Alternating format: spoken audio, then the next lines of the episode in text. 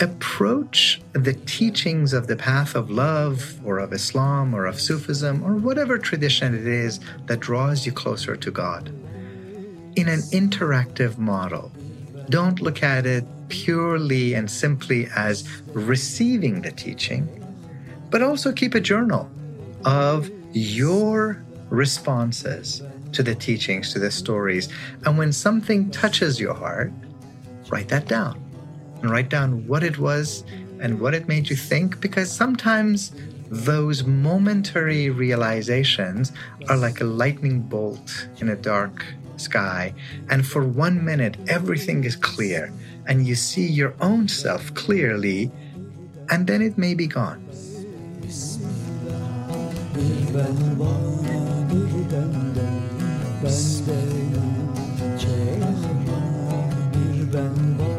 Welcome to the Sufi Heart Podcast with Omid Safi, featuring teachings and stories from the wisdom of the Islamic tradition.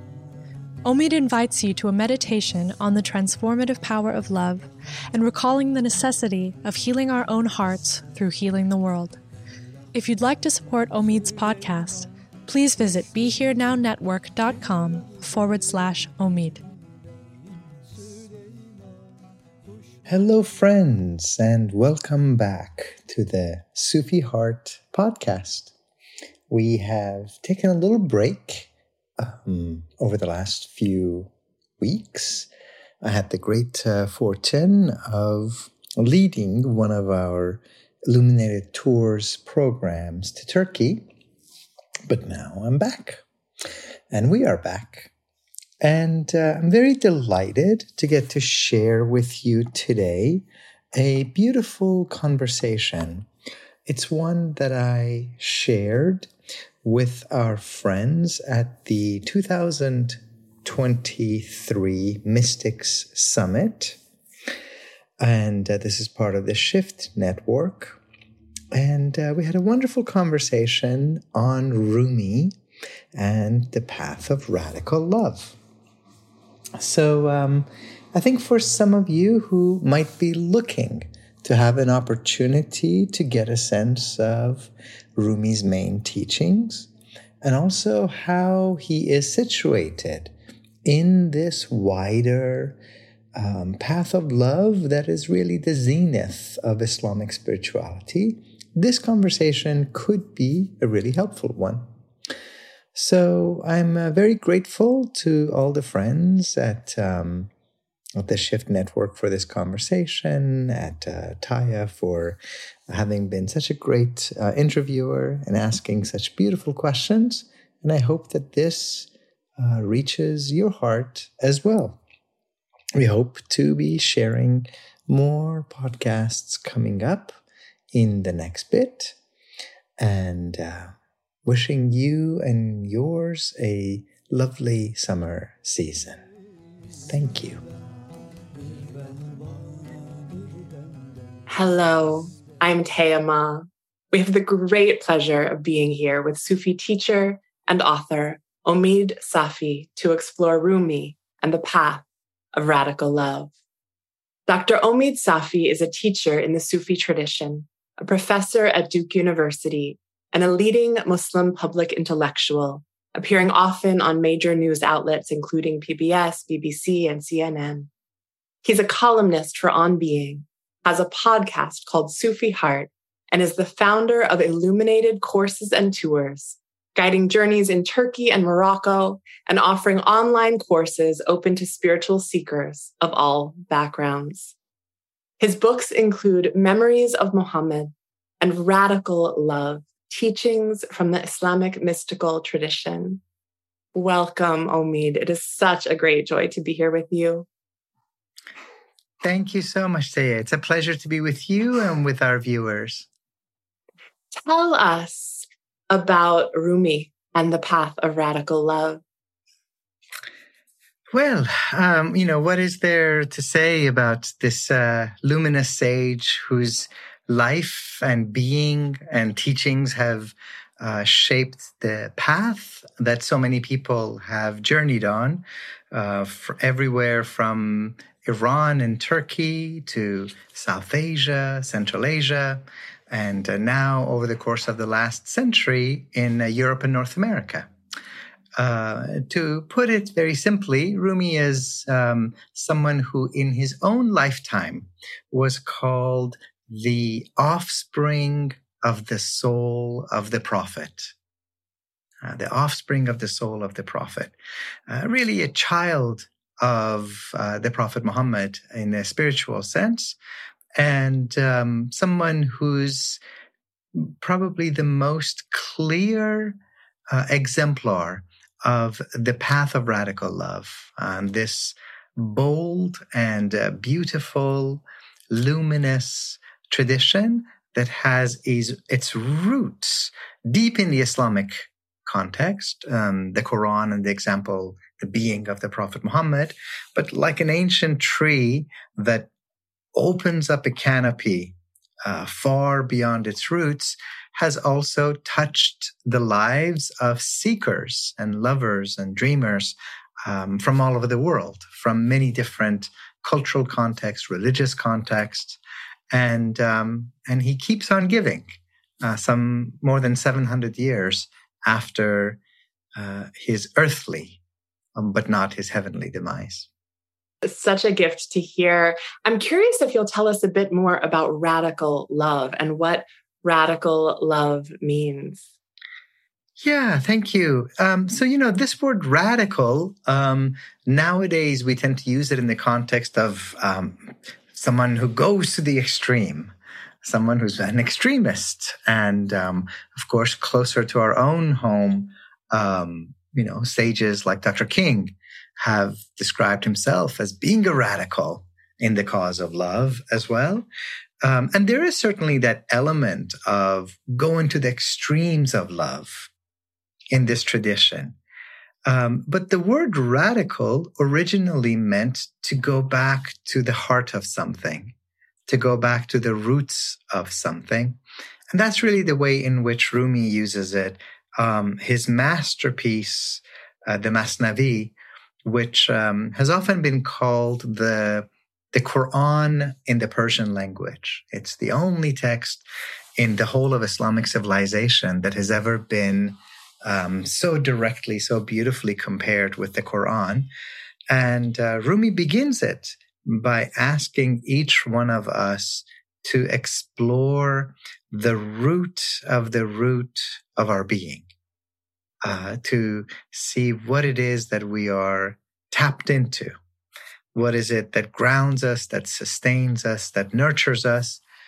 And in turn, what is that itself grounded in, nurtured by? Um, and um, so it is in some ways a work of love, a path of love that returns us to the root of our being, to go back to that tree metaphor. So often we think about what are the fruits of my life? What is the sweetness that comes out of my life? And Rumi reminds us that we also have to be rooted. We also have to be anchored. That if we want to produce that sweet and succulent fruit of our spiritual life, that we also have to be rooted somewhere, grounded somewhere. And this grounding is not a limitation. It's actually the ways that we make sure that when the inevitable storms of life come, that we have something that allows us to remain grounded. What does Rumi tell us about how to cultivate those roots and that ground?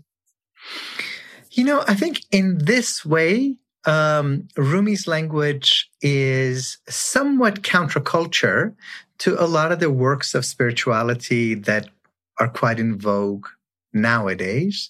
Um, you know, if you were to go to a bookstore and look into the um, spirituality section, you tend to find sections that have titles like self realization and self help.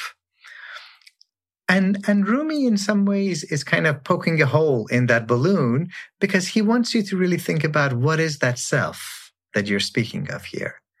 Um, if that self is the way that we conceive of ourselves as this bounded small self of me as an Omid and you as a Taya, then he's going to say, actually, that self is too small for you, my love. You are a far grander self than this. Um, that you do not end at the tips of your fingers and at the top of your hair. Um, and he wants you to be a part of that ultimate self, that one self, which, of course, in theistic traditions, we would call the divine.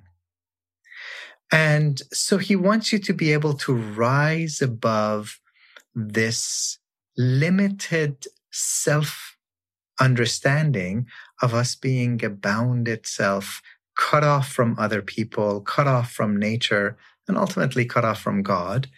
Um, and instead, it's an invitation to be the drop that returns to the ocean and to see the wholeness and the oneness uh, that alone exists. Are there particular practices and paths that he would prescribe or invite to guide us toward being the drop, being in the oneness? Uh, he does, and and this tradition does as well. So, of course, in in Rumi's legacy, the great majority of the practices were never written down. Um, it was always understood that what is in the books is more or less um, the turn by turn directions that one takes on a journey. But of course, um, you know, someone can write for you on a piece of paper, travel on this highway for 200 miles, and then go right on that road for 40 miles, and then go up this dirt road for two miles. And that's very different than arriving at a beautiful vista and climbing a mountain and having a panoramic view or going to the ocean and putting your feet into the water and having the waves wash over you. Uh, and in the Sufi tradition, much like the majority of the spiritual traditions, the idea was that what is in the books always needs to be combined with a living, face to face, heart to heart transmission. Um, and so many of the practices themselves were um, part of that very intimately personal connection. But what we do know is that Rumi's Path of Love talks about the practice of love, not as a kind of sentiment, not as a kind of emotion, not as a kind of a feeling. Um, we're so accustomed to a context in which people talk about, you know, I love you today, I may not love you tomorrow. Uh, I loved you before, but I fell out of love with you. And there's something quite fickle about the way that we speak about love. Um, and then there's that further issue, which is the way in which, um, in speaking about love, we've tended to collapse it and to restrict it almost exclusively to a kind of physical, romantic, maybe even sexual love. Rumi is part of a tradition that they're trying to push back against that and to come up with a very expansive notion of love. So he is going to be emphasizing the ways in which um, there's the love of God, the love of spiritual teachers, the love of prophets and prophetesses, the love of friends in your spiritual community, the love of parents, the love of neighbors, of friends, of yourself, certainly, um, the love of animals, the love of trees, the love of the wind. Um, and so it's, it's expanding and expanding and expanding until it includes everyone and everything. And part of the idea is to move from that isolation of the bounded self to the liberation of an interwoven, organic, and whole being in touch with all. Amazing. In your book, Radical Love, you write, Love is not merely an emotion, but the unleashing of God on earth. This struck me so deeply. I'm wondering if you'll say more about this and also tell us about us, what it is, what its essence is. Yeah, thank you. So, um, again, remember that, you know, Rumi's real legacy is his being, right? Uh, of course, he is a peerless poet, probably the most beloved uh, poet in the eastern half of of the Muslim majority world. But he's not writing a philosophical treatise on love, right? He's not writing the Platonic dialogues. He oftentimes hints at things through stories and through poems, and then invites you to be a participant. Uh, so, in that, you know, radical love book, I have a poem of Rumi's that I've translated, which is called Say Nothing. Uh, and this is one in which, you know, it's about 10 lines or so. Uh, and I may read that for you if, if, if we may. The, the rhyming um, pattern of each of the lines is hich magu, which is say nothing. So that is going to come up again and again. So he starts by saying, um, I serve that moon like beauty. Say nothing to me unless it's about her. Say nothing of sorrow. Speak only words of this treasure. Say nothing. Last night I became love crazed. And then he's describing this visionary experience of seeing and having a dialogue with love itself, eshq itself, radical love itself. Last night I became love crazed. Love saw me and said, I've come. Don't shout. Say nothing. Um, I think any of us who have ever loved and been hurt can relate to this next line. I said, Rumi said, Love, I'm afraid of something else. Love said, There is nothing else. Say nothing, right? So this is God is all that there is. There's nothing other than the divine. And love is speaking in that voice. I'm all that there is. It's all love. It's only ever been love. Say nothing. Let me whisper secrets in your ear. Say nothing. And then Rumi says, Oh, wow, you're the most beautiful thing I've ever seen. But I, what, what are you? I said, What a beauty. Are you an angel or a human? Love said, Not an angel, not a human. Say nothing. And then at this point, Rumi's like, Well, if you're not an angel, and if you're not a human, uh, I said, What is this? Say it. Love said, Hush, stay like this, burn a little bit more, uh, say nothing. And then Rumi says, Well, I've ruled out everything else. The only thing that's left is God. I said, My heart, aren't you describing God? Love said, Yes, my child, but hush, say nothing. Um, that's more the way he goes about it. You know, it's this poetic, playful, invitation of layer by layer unveiling and um, where they say nothing. It's like, okay, this is as far as words can take you. Now, if you want to go further, deeper, higher, you got to taste it. You got to experience it. Um, and in some of the writings of the love tradition that comes around Rumi, the analogy that they always use is that, you know, if somebody were to write on a board, um, H O N E Y, you probably wouldn't go up to it and lick the board. Um, and I tend to hesitate making sharp distinctions between religion and spirituality, because that's a very modern division. Historically, all of our spiritual and mystical traditions were totally immersed in our religious traditions. today, of course, because of all the um, trauma and frankly dryness of many of our religious traditions, many of us want to keep exploring the spiritual outside of conventionally religious understandings, and that's understandable. Um, and you know what some of these teachers say is that what conventional religiosity is is that somebody, a prophet, a sage, a teacher, uh, brings a bowl of honey in front of you and holds it up and says, "Look at this! Look at how golden and amber this honey is." And they might even put their own finger in that bowl of honey and then put it in their own mouth and say, Mm-mm-mm-mm.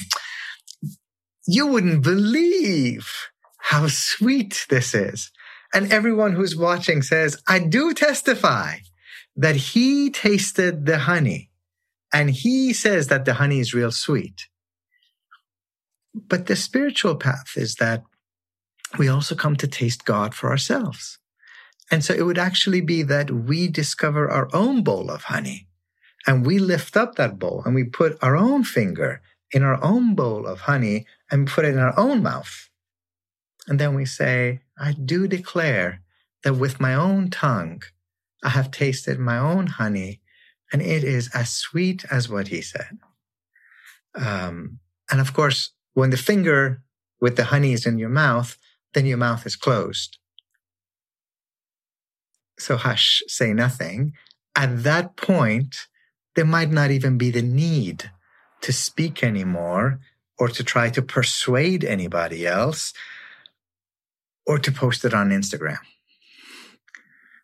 It's just enough to have the mouth closed and the eyes closed and to savor that sweetness. Yes, to savoring the sweetness. I'm curious what guidance you have for folks who are familiar with perhaps watching others taste the honey and to be in witness and testimony there, but are really seeking and yearning for their own bowl of honey, for their own access, finding those sweet spots. What guidance do you have for folks seeking to taste that more? Thank you. Um, well, you know, the guidance is not what what I would have. It's the beautiful words and teachings that Rumi and the other sages and the prophets and prophetesses have have brought for us. Um, you know, towards the end of his life, when Rumi is about to pass on from this realm, uh, of course, everybody around him is in tears, as they were in tears towards the end of uh, the Prophet Muhammad's life. What do we do when this gate to heaven is closed? And um, Rumi offered them one very practical piece of advice, which he said, um, When I'm gone, don't look for me in the soil of this place. Now, mind you, um, I have the privilege of taking people to that soil, and I've been going there for some 30 years, and I've had maybe a thousand people come with me. Um, so we love to go into that place. It's a sacred place. It's one of those places where the boundary between this world and the unseen realm becomes thin, thin and all but invisible. Um, but Rumi says, I'm not in this soil. If you want to find me, if you want to find your own bowl of honey and to have your honey in your own mouth, think about my teachings any story, any practice, any poem, open it up and taste the joy that you had when you came across it. I am inside of that joy. I am inside of that joy. And I think that's really the practice for someone who wants to have their own bowl of honey is approach the teachings of the path of love or of Islam or of Sufism or whatever tradition it is that draws you closer to God in an interactive model. Don't look at it purely and simply as receiving the teaching, but also keep a journal of your responses to the teachings, to the stories. And when something touches your heart, write that down and write down what it was and what it made you think, because sometimes those momentary realizations are like a lightning bolt in a dark sky. And for one minute, everything is clear and you see your own self clearly, and then it may be gone. And sometimes keeping a track, a journal, a diary of our interactions with these teachings reminds us that, oh, we've had experiences. We've been given these tastes of honey. And, um, and we will again, inshallah. And we will again, inshallah. Omid, there's a practice that I've heard you speak of that is very dear to my heart of kissing the cup. I'm wondering if you'll speak to that. Yeah, well, you know, here I am holding up a glass of water. And uh, this is something from Maulana Rumi's tradition that whenever he would uh, go to drink, he would take the glass and he would kiss it before he would start drinking. And, um, you know, people, uh, they sort of looked at him funny as they would today.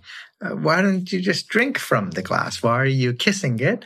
And his response was always the same because it has a soul. It has a life force. It has a jan, as we say. In the Eastern tradition, Turkish, Persian, Urdu, uh, it would be rude uh, for you and I just to call each other by a first name. I am Omid Jan and you're Taya Jan and the audience members are something jan and the jan is the soul. It's, I don't just see you. I aspire to see your soul and your life force and that you are as dear to me as my own life force. I live through this connection. And in English, we speak of um, some beings having souls, animals and humans, maybe plants, and then everything else being inanimate, soulless, soulless. But for the mystics, nothing is soulless. Everything is alive. Everything sings. And so Rumi at one point has this line in the Masnavi where he says, think of the elements, right? The earth, the soil, the water, fire, and air. He says, to you, they appear dead, but to God, they are alive. They're living. Um, so God is the Al Hayy, the living one, life itself. And that divine life is coursing through, moving through, flowing through all. And so the kissing of a little glass, um, the kissing of each other's hands, of cheeks, of embracing of the friends, kissing of the earth, these are all reminders that there's no such thing as an inanimate object, that there is a soul that connects us all. There's a life force that is derived from God as the living. So beautiful. Thank you for this. The life force derived from God as the living. It reminds me too of something I read in your work. Radical love is not in God, but as God. And just that, that strikes me so deeply. Yeah, thank you. And you know, this uh, before the time of Maulana Rumi and some of these teachers of radical love, people used to talk about how you know there's the love that we as mere humans share with each other, and this is like the alphabet that we have to master this in order to really get to love the one. And in Rumi's tradition, of course, you know, he's mindful that sometimes we just fall in love with somebody's pretty face and, and he says, well, if you, what you fall in love with is just a pretty face, the face may not always be pretty. and sometimes, you know, as a young man, I used to have hair down to my shoulders and today I don't. So if what that person loved in me was the long hair down to the shoulders, I don't have that to offer anymore. But if they can see the jan, if they can see the soul, then everything else becomes like the season um, and if you have a garden, that's a really great metaphor. My wife is a gardener. Um, and how beautiful it is that, you know, in the springtime and we're towards the process of wrapping up spring here where, where we live, but there's been lots of blossoms and lots of fruit on some of the trees, not quite yet ripe, but you see them coming and the, green of the leaves is still that very fresh, vibrant green. And probably in another month or so, many of those blossoms are going to turn into fruit and the strawberries and the blueberries that we have in our yard are going to be ripe and sweet for the picking. And then when autumn comes, many of the trees around here are going to drop their leaves. And those vibrant, rich orange and gold and red and brown colors are going to reveal themselves. They've always been there. They're there right now. But sometimes when what we think of as life falls, that's the name of the season, then the vibrant colors beneath get to show themselves. And then the life of the plant returns down to the roots of the tree and the plants. They're not dead, but there's been a time for flourishing, for manifesting, and there's a time to return to the roots. And in the winter season, you don't walk up to the trees in your garden and say, I hate you. it is, no, this is the season for you to rest, for repose, for recovery. And how beautiful would it be if we could love each other like that? right? That there's a time for the exuberance of youth and the freshness of life. And then maybe there's a time to be fruitful and at the peak of productivity. And then, you know, maybe someone like me in the autumn season of life, where certain colors in the beard and in the hair are starting to show themselves. Uh, and then maybe even in another few years, if we're given that kind of a life, you get to the winter season of life where you're a little bit more bent over, where your life has returned down to the roots, but then you've also seen things and tasted things. So when you are sharing your experiences and you're speaking of joy and heartache and patience and beauty, these are not abstract concepts. These are, these are honeys that you have tasted and your words are pregnant with the lessons that you have lived. Um, and to love each other through the seasons of life in that same way. Mm, this is so beautiful, Omid-jan. I'm curious if you might share a bit for those of us who want to kiss the cup, want to perceive the soul in all, want to be more unabashed and radical in our loving presence in the world. What might Rumi offer to encourage us to be bold in that way? Hmm, beautiful. You know, I think uh, one of the, we live in such a curious age. Um, on one hand, you can turn on your phone or you can open up a laptop and you can be exposed to beautiful spiritual teachings from all over the world, from so many centuries. Um, this is kind of a new thing for us humans. On the other hand, um, those very same devices can also uh, flood us with endless, tantalizing impressions and sensations. Um, you know, you can spend hours just doing this on Instagram. You will never get to the bottom right? It's th- th- there's no point at which Instagram is ever going to say, "That's it, I you got me. You saw it all. You saw all the posts. I have nothing." It's just going to keep coming and keep coming, and you know the nowadays, of course, like you and I have a conversation. And if I haven't changed the privacy setting on my phone, the next day I'm going to start to see advertising of all that stuff on my phone. Like someone's always listening. What else can you buy? And the more you buy, maybe you'll get closer to happiness, right? Um, so we have to really cultivate the wisdom of knowing how to use this extraordinary technology that we have. And um, one of the things that I that is clear to me, and I think anybody who loves Rumi's tradition, is that we have more technologies to connect with one another than maybe ever before. We can write letters, we can pick up the phone, we can FaceTime, we can Instagram, we can do Twitter, we can do Facebook, TikTok, whatever. And at the same time, more and more and more people experience their life as being overwhelmed by a kind of cosmic loneliness.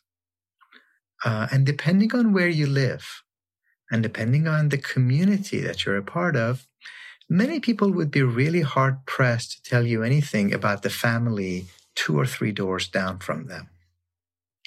Um, so it's a strange world where some Facebook friend to you or some Instagram influencer that you follow might feel very intimate to you.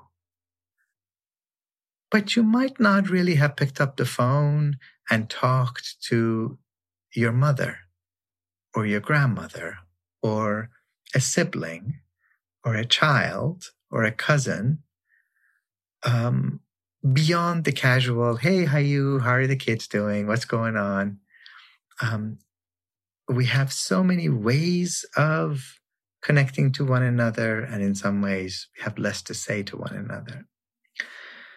So I think these are the ways in which, you know, in this tradition, yes, there are practices for prayer.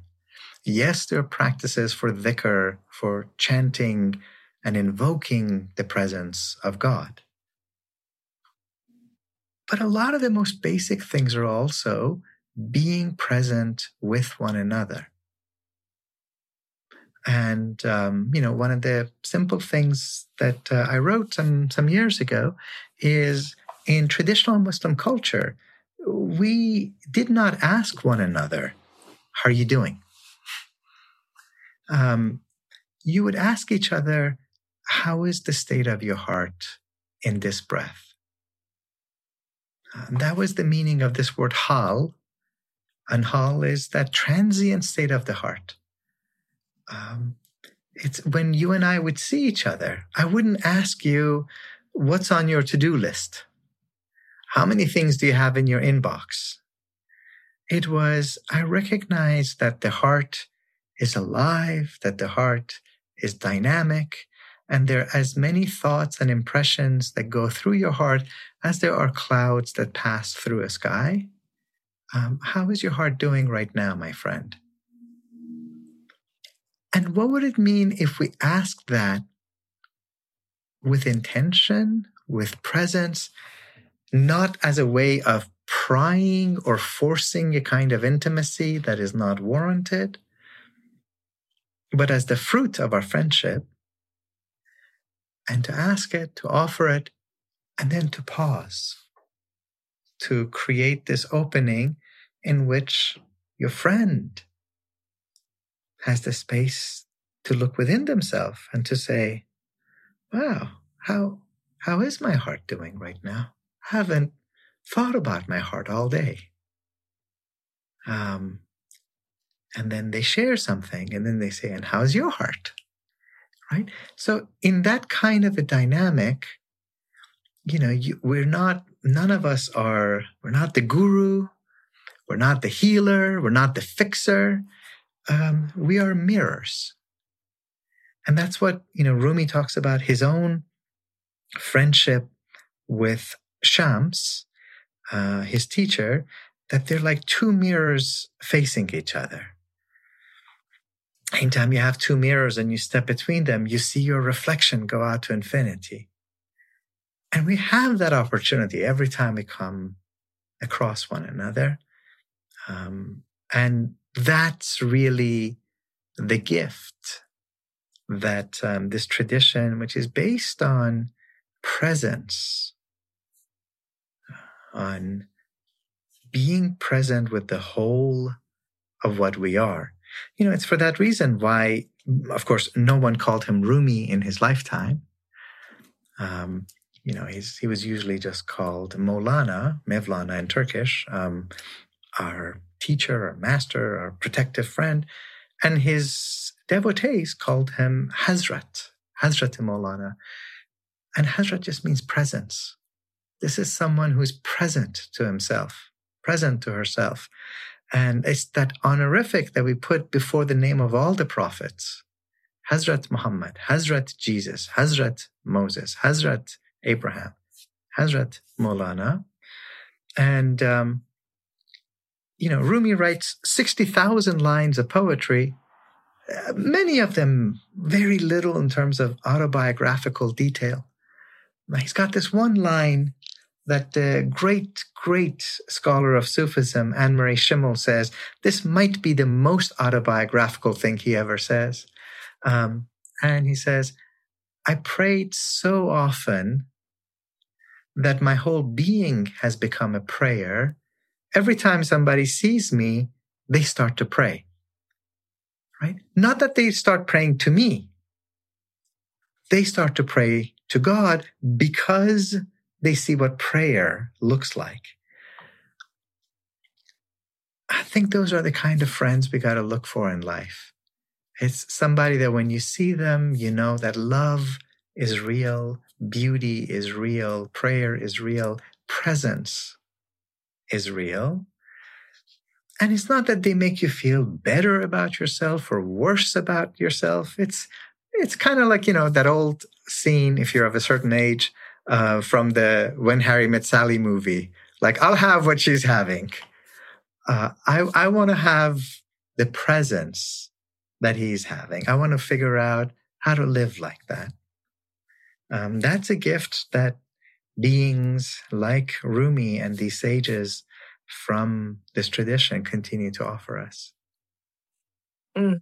It's such a gift to hear you speaking of seeking ones in our life who make presence real, make love real, make God real, as I've heard and read in your teachings. I'm curious as you reference the context of Maulana in his life, what changes for those who are very familiar with reading Rumi out of context perhaps in translation what changes when we connect the dots if we're if we're studying or hmm. um, being in connection with Rumi and with Maulana's work um, in its context?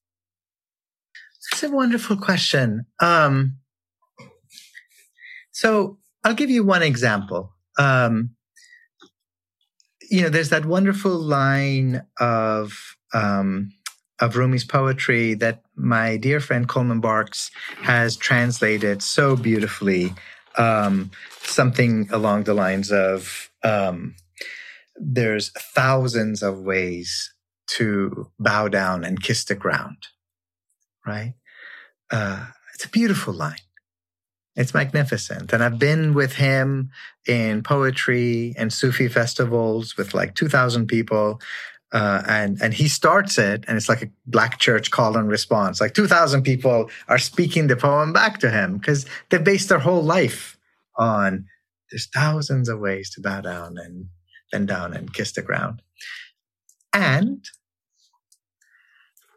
how much more concrete is it if we realize that when Rumi wrote that poem in Persian, the language that he was using was actually about the physical postures of the five times a day prayers. Right? So it's not the generic bow down and kiss the ground. It's the prostration of the prayer and the putting your forehead and putting it on the soil from which we all come from and to which we will someday return in prayer. And then to think that there's hundreds of ways of prayer, right? So I think what it does is that it enriches and deepens and adds that poetic and symbolic level to our religious tradition. Um, so, you know, I think in terms of a lot of my own teaching, um, yes, on one hand, I think these teachings of love are really meant for the whole of humanity. Uh, we can all benefit from them, regardless of what background we come from. And so many of us complain about why is it that um, the Islam that we see around us today doesn't have the mercy of the Prophet Muhammad, or that the Christianity that we see of today doesn't seem like it has the love of Jesus, and that the Judaism that we see today doesn't seem to have the liberation that we saw in Moses. And the Hinduism that we see today doesn't seem to have the rich imagination and the mythology of classical Hindu traditions. You know, part of that is because we have taken the Rumis of the world out of our religious tradition. When was the last time any of us went to a mosque in which we heard Rumi poetry being a part of Friday sermons? Uh, that's an issue. That's a problem. So I think what I try to do in this short few years I have on this earth is to walk these um, with these two feet, with these fly with these two wings. On one hand, explore these love teachings and to share them with people regardless of their faith background, their language, their their culture, because I do think these are gifts for the whole of humanity. On one hand, with one wing, and on the other hand, uh, for those of us who continue to be rooted and grounded and anchored in a particular faith tradition, to enliven it, uh, to bring that sweetness back to the roots. Um, so that inshallah, those after the winter season, there can be another spring and another summer uh, coming, maybe after we're gone. It's such a gift to receive this reminder and invitation, this call to sweeten the roots. And it's such a gift to receive the ways that you sweeten the roots through through your teachings and your your honoring of Mevlana and the way that you do. I'm curious if you'll share another poem with us here. Oh, thank you. Um, yeah. I mean, see um, what we might have. So um, there are a um, couple of things that I've translated in this uh, in this book, and um, you know, there's a few poems from that um, wonderful, wonderful uh, early female Sufi Rabia, um, um, the most famous of the mystic uh, female giants of early Islam. And um, I've always loved this one very much. Uh, this was the prayer that uh, people have prayed for about a thousand years. And so she says, uh, Oh Lord, uh, if I worship you for fear of hell, burn me in that hell. If I worship you hoping for paradise, make it forbidden for me. But if I worship you only for your own sake, do not withhold from me your everlasting beauty. Uh, do not withhold from me your everlasting beauty.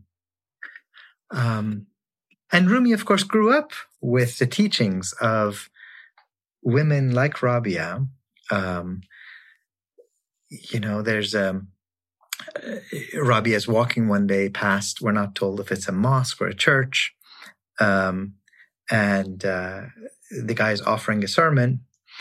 And, uh, you know, he, he's paraphrasing the teachings that we see in the Gospels from Jesus um, knock and it shall be opened unto you, ask and it shall be granted unto you.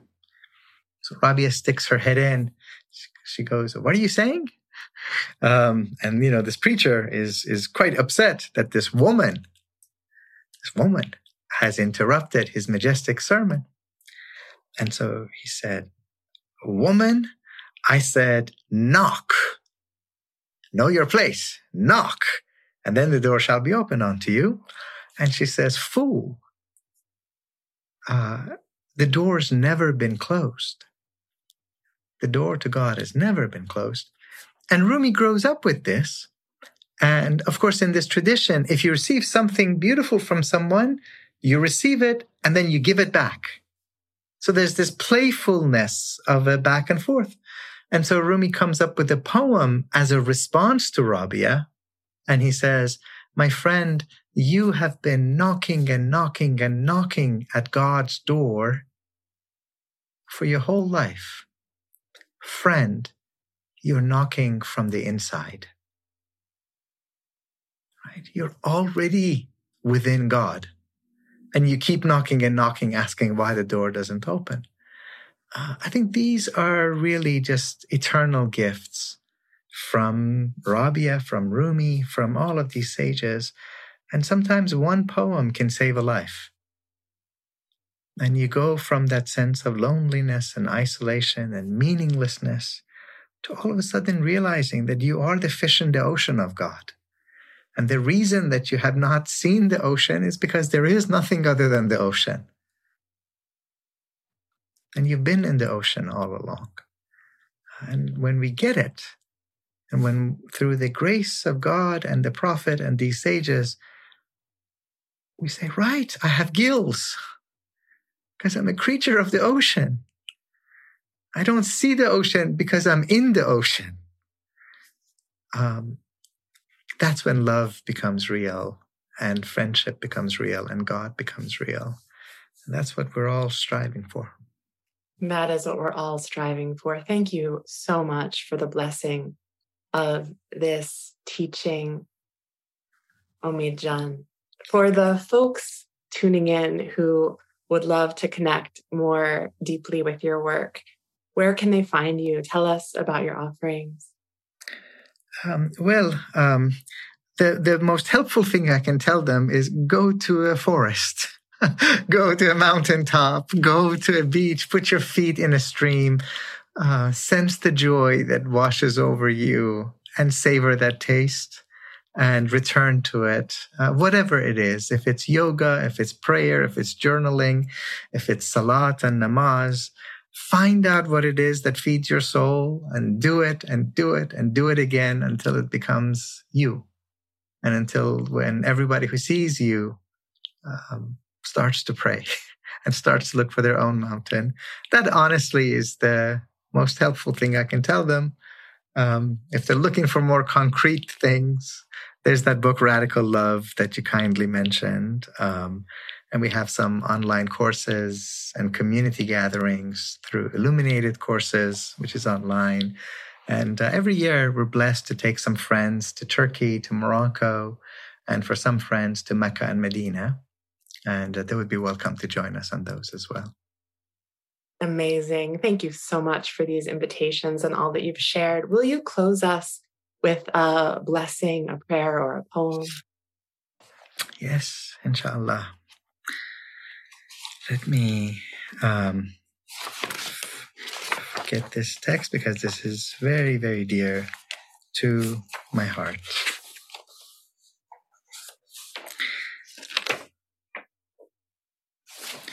So this is the um, a poem of blessing from an Indian Sufi, uh, Hazrat Inayat Khan, who is really in many ways the um, continuation of Rumi's teachings for today.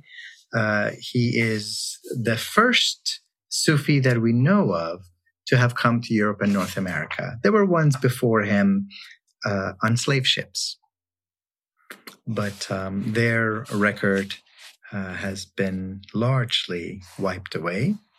Um, but Hazrat Inayat Khan is the first one that that we know of. So um, and, and he wrote his writings in English, so I'll, I'll read this. Uh, Bismillah ar-Rahman rahim Praise be to thee, most supreme God, omnipotent, omnipresent, all pervading, the only being. Take us in thy parental arms, raise us from the denseness of the earth Thy beauty do we worship, to thee do we give willing surrender. Most merciful and compassionate God, the idealized Lord of the whole humanity. Thee only do we worship, and toward thee alone we aspire. open our hearts towards thy beauty. Illuminate our souls with divine light. O thou, the perfection of love, harmony, and beauty. All powerful creator, sustainer, judge, and forgiver of our shortcomings. Lord God of the East and the West, of the worlds above and below, of the seen and unseen beings. Pour upon us thy love and thy light. Give sustenance to our bodies, hearts, and souls. Use us for the purpose that thy wisdom chooseth, and guide us on the path of thine own goodness. Draw us closer to thee every moment of our life until in us be reflected thy grace, thy glory, thy wisdom, thy joy, and thy peace. Amen. Amen. So beautiful. Thank you so much for this all, all that you've shared here, Omid. Thank you for the journey and the companionship, my friend.